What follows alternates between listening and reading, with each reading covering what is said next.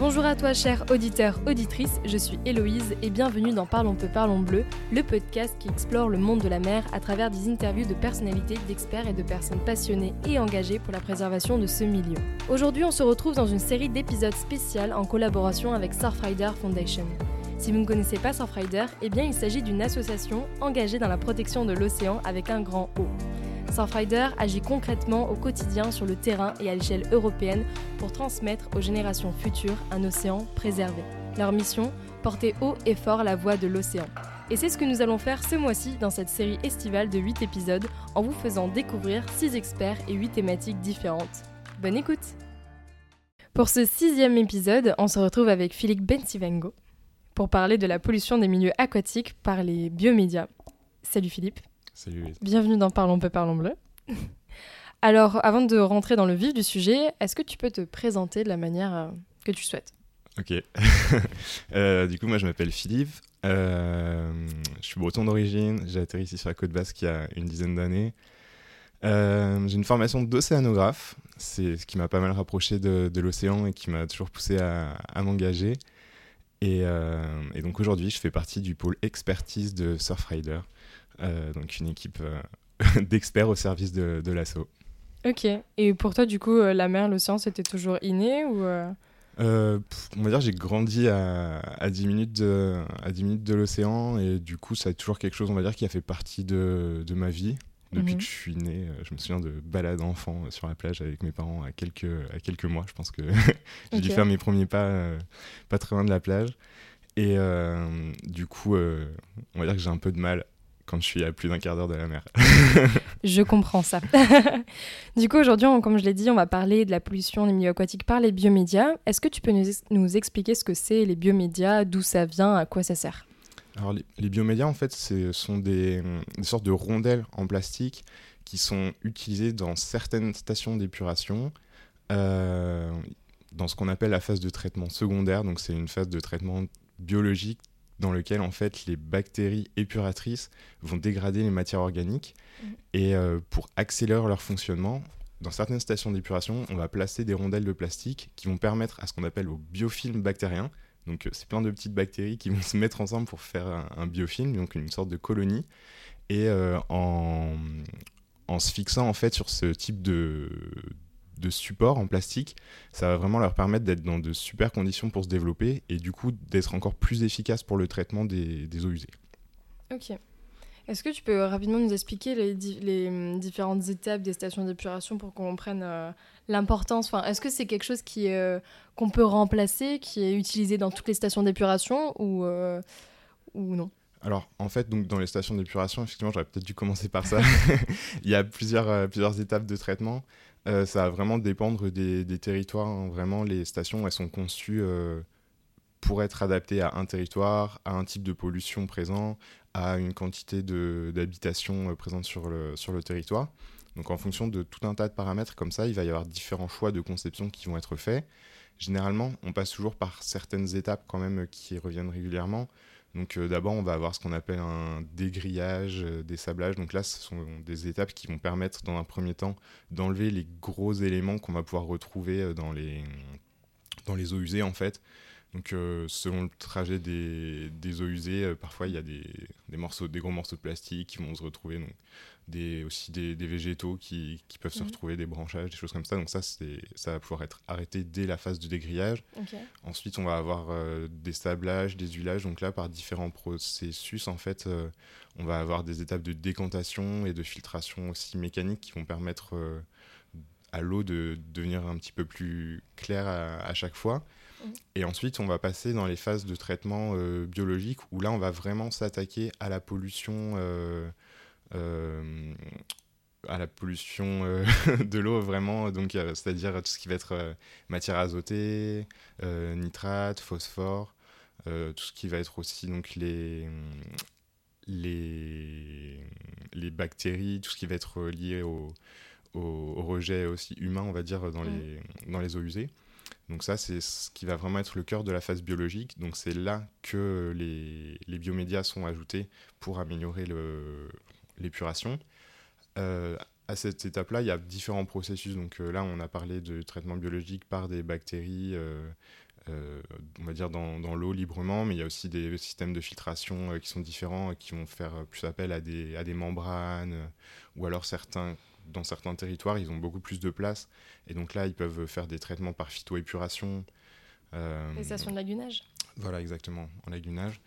Et, euh, et à l'issue de cette phase de traitement euh, secondaire, donc euh, traitement biologique, on peut aussi, pour aller plus loin dans le traitement, rajouter des étapes, donc euh, avec des, des traitements euh, plus physico-chimiques ou d'autres filtrations euh, membranaires, par exemple, pour euh, aller plus loin sur le traitement de l'azote, du phosphore. Donc plus le milieu récepteur sera sensible, plus il faut euh, aller loin dans le traitement pour pouvoir euh, arriver aux objectifs de, de qualité avant le rejet dans le milieu naturel. Ok. Et les biomédias, du coup, aujourd'hui, c'est principalement utilisé ou il n'y a que certaines euh, stations d'épuration qui, qui utilisent Alors, ce principe ? C'est, ouais, c'est euh, quelque chose qui est euh, quand même assez euh, largement utilisé, mmh. mais ce n'est pas du tout la, la majorité des, des stations. Ok. Donc, euh, on en retrouve un petit peu partout en, en Europe. Euh, mais c'est pas le c'est pas le traitement principal. On a okay. commencé un travail de de recensement là-dessus mmh. et euh, à l'heure actuelle on est à peu près à deux cent trente stations utilisatrices euh, répertoriées euh, à travers l'Europe aujourd'hui. Okay. Donc euh, on sait qu'il y en a beaucoup plus, mais euh, ces informations qui sont pas toujours faciles à à avoir, euh, on les retrouve en fait dans plusieurs types de stations d'épuration. Elles peuvent vraiment être utilisées euh, dans pour plein d'activités différentes. Donc euh, il y a d'un côté les stations municipales, mais on va aussi avoir tout ce qui est stations industrielles, mmh. donc euh, pour euh, l'agroalimentaire, pour euh, l'industrie euh, du, du papier, du carton, pour le traitement de... Euh, vraiment tout un tas d'activités, en fait, euh, ça va aussi avoir des bénéfices. Et ces informations-là, souvent, c'est un peu du secret industriel, donc euh, okay. c'est plus difficile, à, plus difficile à avoir. Ok. Et du coup, qu'est-ce qui, qu'est-ce qui pose problème avec euh, ces biomédias aujourd'hui ? Ouais. Donc euh, c'est, c'est vraiment un, des éléments qui sont, qui sont là pour améliorer le, la qualité du traitement. Donc euh, là-dessus, il euh, n'y a aucun souci et ça a vraiment euh, montré son, son efficacité. Donc mmh. ça, c'est vraiment pas quelque chose que nous, on va remettre en cause. En revanche, euh, on, on s'est rendu compte que suite à tout un tas de dysfonctionnements, euh, eh ben, y a des pertes dans le milieu naturel. Donc euh, ça, ça a été aussi un, un des gros travaux de, de Surfrider, c'est-à-dire remonter aux, aux sources des, des pollutions pour essayer vraiment de comprendre ben, à chaque fois qu'une pollution majeure se produisait, pourquoi elle se produisait et quelles étaient les causes qui, qui entraînaient ce, ce type de pollution. Et, et ça, donc l'asso, ça fait dix ans maintenant, un peu plus même qu'on travaille euh, là-dessus et qu'on mène ces enquêtes pour essayer vraiment de, de comprendre les causes. Et euh, on s'est rendu compte que généralement, c'était... une accumulation en fait de dysfonctionnements qui aboutissait à, à une pollution. Okay. Et donc le plus souvent, ça va être lié à des, à des intempéries. Donc très souvent, ce sont, sont des conditions météorologiques un petit peu intenses que, que, les, que les incidents se produisent. Mmh. Euh, on va aussi avoir des problèmes de maintenance, c'est-à-dire que des fois, il y a des manques de, de suivi de, certaines, de certains équipements qui, euh, qui vont tomber en panne et qui n'ont pas été anticipés. Euh, on a aussi rencontré des problèmes de conception, c'est-à-dire mmh. que on a introduit ces biomédias dans les bassins sans ajouter de grilles, par exemple, de protection pour éviter qu'en euh, cas ouais, de c'est... hausse du niveau d'eau de, de, de bassin, elles se retrouvent dans, dans le milieu naturel. Donc il y a tout un tas comme ça de, de, petites, euh, de petites choses qui ont été euh, notées et sur lesquelles on a aussi essayé de, bah, de réfléchir à, à des solutions. Ok. Et du coup, quelles sont ces solutions ? euh, Alors... Euh, pour ce qui est des solutions, on, on a essayé de travailler avec les professionnels de, de l'assainissement, donc on, on en a rencontré plus de quarante, avec mmh. qui on a échangé sur euh, eux, leurs liens avec les biomédias, et on a vraiment essayé de couvrir l'ensemble du cycle d'utilisation des, des biomédias. Donc vraiment en partant de la production, euh, en passant par ensuite les étapes de transport, de stockage, la conception des stations, donc là toute la partie design, ingénierie, pour essayer vraiment de voir quels étaient les... Les, les éléments qu'il fallait absolument pas négliger. Euh, ensuite, donc, l'exploitation, la mise en route pardon, de, de la station, puis son exploitation donc, par les opérateurs au, au quotidien. Et ensuite, euh, réfléchir aussi à, ben, en cas d'incident, en cas de, ou en cas de fin de vie des, des particules, comment est-ce que ça s'est géré ? Est-ce que c'est anticipé ? Est-ce qu'il y a des, des plans d'action qui sont mis en place ? Donc pour chacune de ces étapes-là, on a essayé de, de les questionner sur euh, bah, quelles seraient les bonnes pratiques à adopter et euh, ça aboutit à près de cent cinquante euh, recommandations.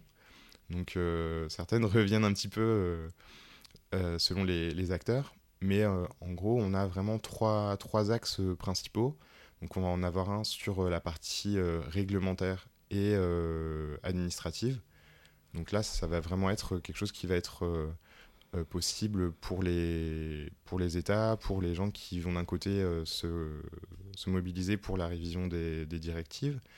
Euh, et d'un autre côté, on va aussi avoir euh, tous les services administratifs en charge du suivi de, de fonctionnement en fait, de, des installations d'assainissement et euh, de la qualité du milieu qui euh, peuvent, via des, des demandes un petit peu plus avancées, on va dire, pouvoir recueillir des informations et avoir plus d'exigences concernant le, la maintenance ou les opérations de contrôle des stations. Ok. Après, on a donc les, toute la phase euh, opérationnelle où là, on va pouvoir euh, exiger, on va dire, des, des éléments euh, supplémentaires, plus de qualité dans la fabrication des stations.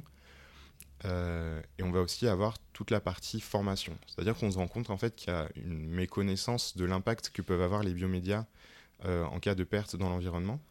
Et, euh, et là-dessus, on pense vraiment qu'il y a un besoin aussi de, de former en fait, tous ces acteurs qui vont intervenir au long de la chaîne d'utilisation pour les responsabiliser aussi sur... Euh, leur rôle vis-à-vis de ça et comment eux doivent pouvoir éviter qu'il y ait des pollutions.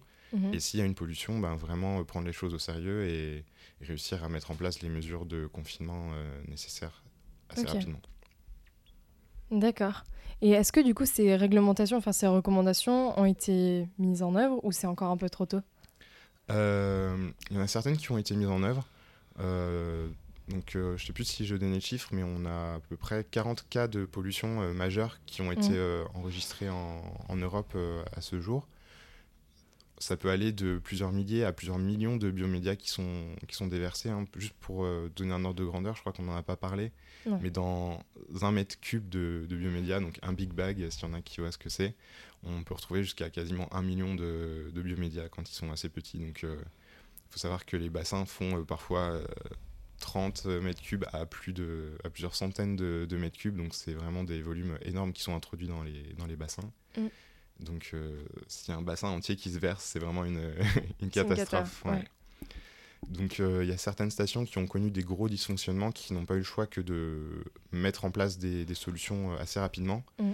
Donc, c'est aussi euh, grâce à leur retour d'expérience que nous, on a pu... Euh, Ben, collecter des, des informations et établir des propositions de, de solutions en fait.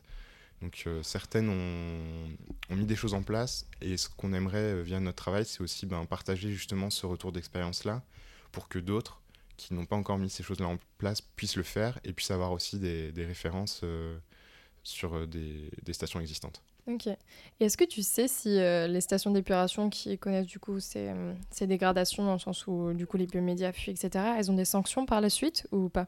Alors, euh, à l'heure actuelle, il n'y a que deux cas qui mmh. ont conduit à des actions euh, ju- juridiques. Il mmh. n'y a que deux cas qui ont conduit à des actions juridiques.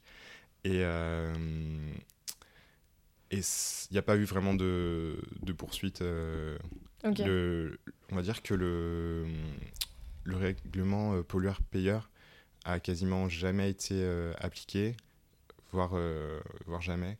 Et euh, c'est, euh, c'est vraiment quelque chose qui est problématique. Mais ça, c'est vraiment lié au fait que les biomédias ne sont pas reconnus comme étant une source de pollution. Et pourtant, c'est du plastique. C'est du plastique. Mais en fait, il y a vraiment un... un un trou, on va dire, dans la réglementation actuellement sur ces, sur ces points-là. Okay. On a différentes réglementations européennes qui, qui ont pour objectif d'arriver à la bonne qualité du milieu. Seulement, euh, donc, si on est à terre ou en mer, par exemple, on ne va pas avoir les mêmes indicateurs. Du coup, il y a un peu un, un manque de, de lien terre-mer sur euh, ce sujet-là, mmh. qui fait que, euh, dans le cadre du suivi des stations d'épuration, euh, on a plutôt un, un trou euh, juridique sur ce, sur ce point-là. Donc là, on parlait de réglementation et euh, bah, Surfrider se mobilise aussi beaucoup sur, euh, sur cette partie-là. Mmh. Donc depuis euh, deux ans, il y a justement la directive sur les eaux urbaines résiduaires qui est en cours de révision. Donc ça, c'est une directive européenne qui va vraiment euh, fixer le cadre pour le suivi et le fonctionnement de l'ensemble des stations d'épuration à échelle européenne. Et euh, c'était une directive qui datait de mille neuf cent quatre-vingt-dix. Et donc là, cette année, ça a été un gros, gros travail de, de révision.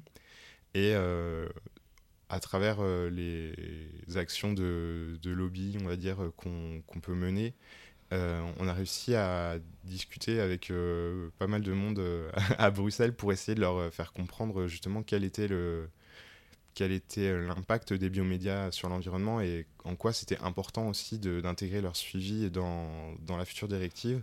Mmh. Et euh, on est plutôt en bonne voie pour qu'il euh, y ait des mesures de contrôle qui soient, qui soient intégrées sur ce, sur ce paramètre-là. Okay. Donc euh, on croise les doigts, mais euh, il se pourrait qu'il y ait des bonnes nouvelles qui arrivent aussi du côté de Bruxelles pour les, pour les années à venir. Ok, on les aura quand ces bonnes nouvelles ? On espère euh, pour le mois d'octobre, mais euh, ça prend toujours un petit peu plus de temps que, qu'espéré, donc euh, on va pas se... ouais. on va pas se réjouir trop vite, mais euh, en tout cas, c'est... ce sera sûrement pour la fin d'année ou début, euh, de... début de l'année deux mille vingt-quatre. Okay. Et ça changerait quoi du coup pour les... ces stations d'épuration ? Euh, mais déjà, ça voudrait dire qu'elles euh, auront des obligations, par exemple, de, de renseigner l'utilisation des biomédias là. Mmh. Donc, euh, ça voudrait dire que les, les organismes de suivi des stations d'épuration à échelle européenne pourraient avoir une base de données qui euh, répertorie en fait toutes ces stations utilisatrices. Mmh. En cas de pollution, ça permettrait de trouver plus facilement quelles sont les origines et aussi euh, d'agir du coup euh, plus rapidement en cas de, en cas d'incident. Okay.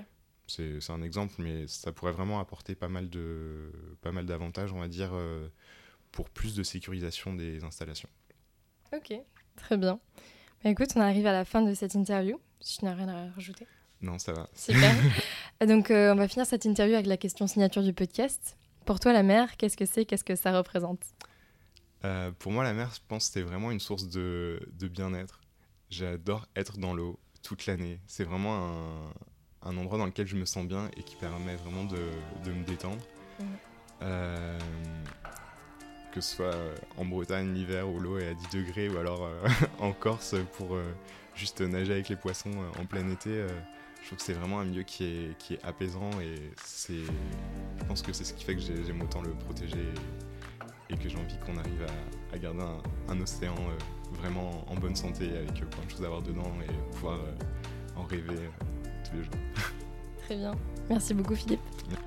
Et voilà, c'est la fin de cet épisode et j'espère qu'il t'a plu. Si c'est le cas, n'hésite pas à t'abonner, à liker et à partager le podcast à ton entourage. Ce sont des petits gestes qui permettent grandement au podcast d'évoluer et de gagner en visibilité. Et si tu souhaites en savoir plus sur les missions et les problématiques sur lesquelles travaille Surfrider, n'hésite pas à écouter un autre épisode et à les suivre sur les réseaux sociaux ou même à les contacter si tu souhaites devenir bénévole. Allez sur ce, à bientôt dans un prochain épisode. Ciao !